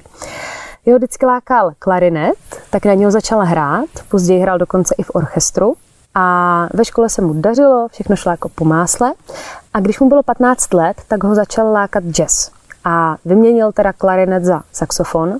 Později k tomu přidal ještě kytaru. Já, prostě tady ty lidi, co na všechno šáhnou, to, to mě úplně vždycky. Uh, takže jako mladý hrál perfektně na saxofon, kytaru, klarinet, prostě na všechno, co šáhl.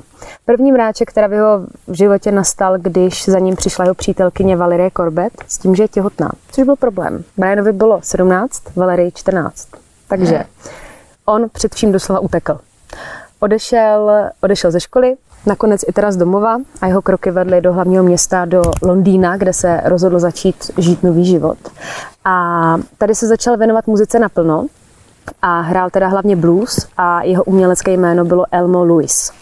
A Brian byl, prosím vás, přímo u zrodu kapely The Roosters, která byla založena společně Paulem Johnsonem, ale tu nakonec Brian opustil v roce 1963. A pro zajímavost, jeho nahradil pak Eric Clapton. Aha. Takže takhle to je propletený. Každopádně, jestli nevíte ještě, kdo je Brian Jones, počkejte si, je to fakt velký. Já to jo? taky nevěděla a budete překvapený. Budete překvapený, protože my jsme to jméno vlastně, ne, neslyšeli, ale nevěděli jsme vůbec. Uh, on se rozhodl, že se teda do té muziky pořádně ponoří a v 62. dal inzerát do novin, že hledá muzikanty do nově vznikající kapely. A právě takhle se prosím vás dali dohromady členové kapely Rolling Stones. No. Jako takhle. 12. července 62 měli svůj úplně první koncert ve složení uh, Jagger, Richard, Jones a Stewart. Na basu hrál Dick Taylor a Tony Chapman. A kapela teda hrála hlavně v bluesových a jazzových klubech. A právě ten Brian byl takovej, nechci říkat manažer, ale byl hlava celé té kapely, takže vyjednával ceny, prostory, všechny ty koncerty a protože to zařizoval, tak nabyl toho dojmu, že by si měl dávat vyšší odměnu. Což samozřejmě ostatním členům kapely celkem vadilo. On měl, tuším, ty prachy vyšší o nějakých pět liber, ale v té době ty prachy byly taky jiný. Každopádně kapela se rozjela úplně neskutečným způsobem a už to Brian nezvládal, takže byl potřeba manažer. Tím se stál Andrew Oldham a od té doby byl ten Brian upozaděn všechno řešil ten Andrew. Navíc i ti fanoušci ho moc nevnímali, protože jako hlavní byl samozřejmě Mick Jagger, který ho upřednostňoval i sám ten manažer. A ten Andrew dokonce i chtěl, aby změnili ten styl a opustili se od toho bluesu, což se Brianovi nelíbilo, protože byl milovník jazzu a toho bluesu a teď najednou tu kapelu, kterou vlastně nebýt jeho, tak neexistuje, tak ji chtěli úplně změnit, takže ho to strašně jako frustrovalo. E, nakonec to dopadlo tak, že ten Brian byl tak naštvaný na celý to dění v té kapele, že když třeba bylo turné, byl hrozně, hrozná drama queen, tak oni jeli třeba na turné a on jel ve svém autobuse nebo ve svém letadle. A pak přijeli na hotel a on měl jiný hotel. On těma klukama úplně odmítal, odmítal mít cokoliv společného.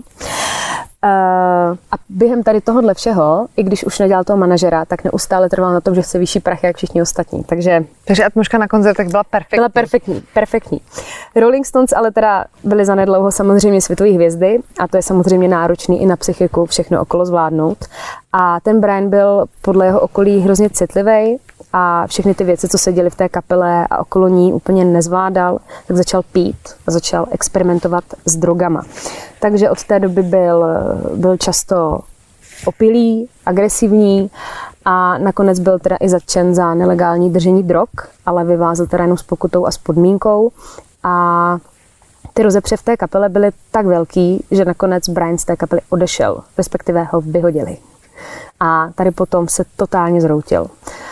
O zhruba měsíc později, 3. července, a ano, je to stejný den, kdy zemřel Jim Morrison, byl nalezen Brian mrtvý ve svém bazénu doma. Bylo to v 69. A byla samozřejmě provedena pitva, která teda ukázala, že Brian měl v sobě jak drogy, tak alkohol. Celý to teda vypadalo jako sebevražda a jeho stavitel, on ten, on měl nějaký sídlo, rekonstruoval ho a byl tam ten jeho stavitel, on tam asi bydlel, co jsem tak pochopila, jmenuje se Frank uh, Torgut, tak on popsal ten jeho poslední den tak, že si dal léky, vypil půl lahve brandy a pak se rozhodl, že si půjde zaplavat do bazénu. A ten stavitel ho viděl, jak se motá podal toho bazénu a měl strach, tak jako za ním přiběhl, byli tam spolu a že se dali si koupačku kluci spolu prostě v noci, tak se koupali v tom bazénu a potom, že si chtěli zapálit, tak ten stavitel odešel, odešel dovnitř do domu, aby přinesl ty cigarety, ale když se vrátil, tak v tom bazénu bylo jenom bezvládní tělo toho Briana. Doma nebyli teda sami, byla tam i Brianova přítelkyně a když ten Frank toho Briana našel, tak zavolal okamžitě přítelkyni, ta přiběhla, snažili se ho oživit, dělali masáž srdce, umělý dýchání, ale už se to nepodařilo a když pak přijela i záchranka, tak už bylo pozdě a Brian zemřel. Ovšem, postupem času vyplouvalo na povrch několik zajímavých faktů. Protože jeho tehdejší přítelkyně Anna Wolhin má jiný názor a tvrdí, že nešlo o žádnou sebevraždu ani nešťastnou událost. A doslova řekla tohle. Toto jsem našla na ireport.cz, je to přímo citace. Jsem na tisíc procent přesvědčena, že Briana zavraždil kvůli penězům Fran Torgut. Stavební dělník, který pro Briana dělal na domě různé práce a úpravy. Vím, že se několikrát nedohodli kvůli vyplatě a tahal z Briana prachy každou chvíli. Takže tady by byl i motiv. A co když ona měla poměr s tím stavitelem a společně ho zabila? To nás nenapadlo. Vidíte, nová konspirační teorie. Ona se dokonce vyjádřila i k tomu, co se dělo vlastně tu noc, kdy zemřel. Ona tvrdila, že viděla, jak blbnou v tom bazénu, jak se tam koupou a pak potkala toho Franka, jak už byl mokrej, vchází do toho domu a celý se třepe a je úplně mimo. A na to konto, prosím vás, přišlo tvrzení, že právě Frank se měl k vraždě Briana přiznat na smrtelné posteli manažerovi The Rolling Stones.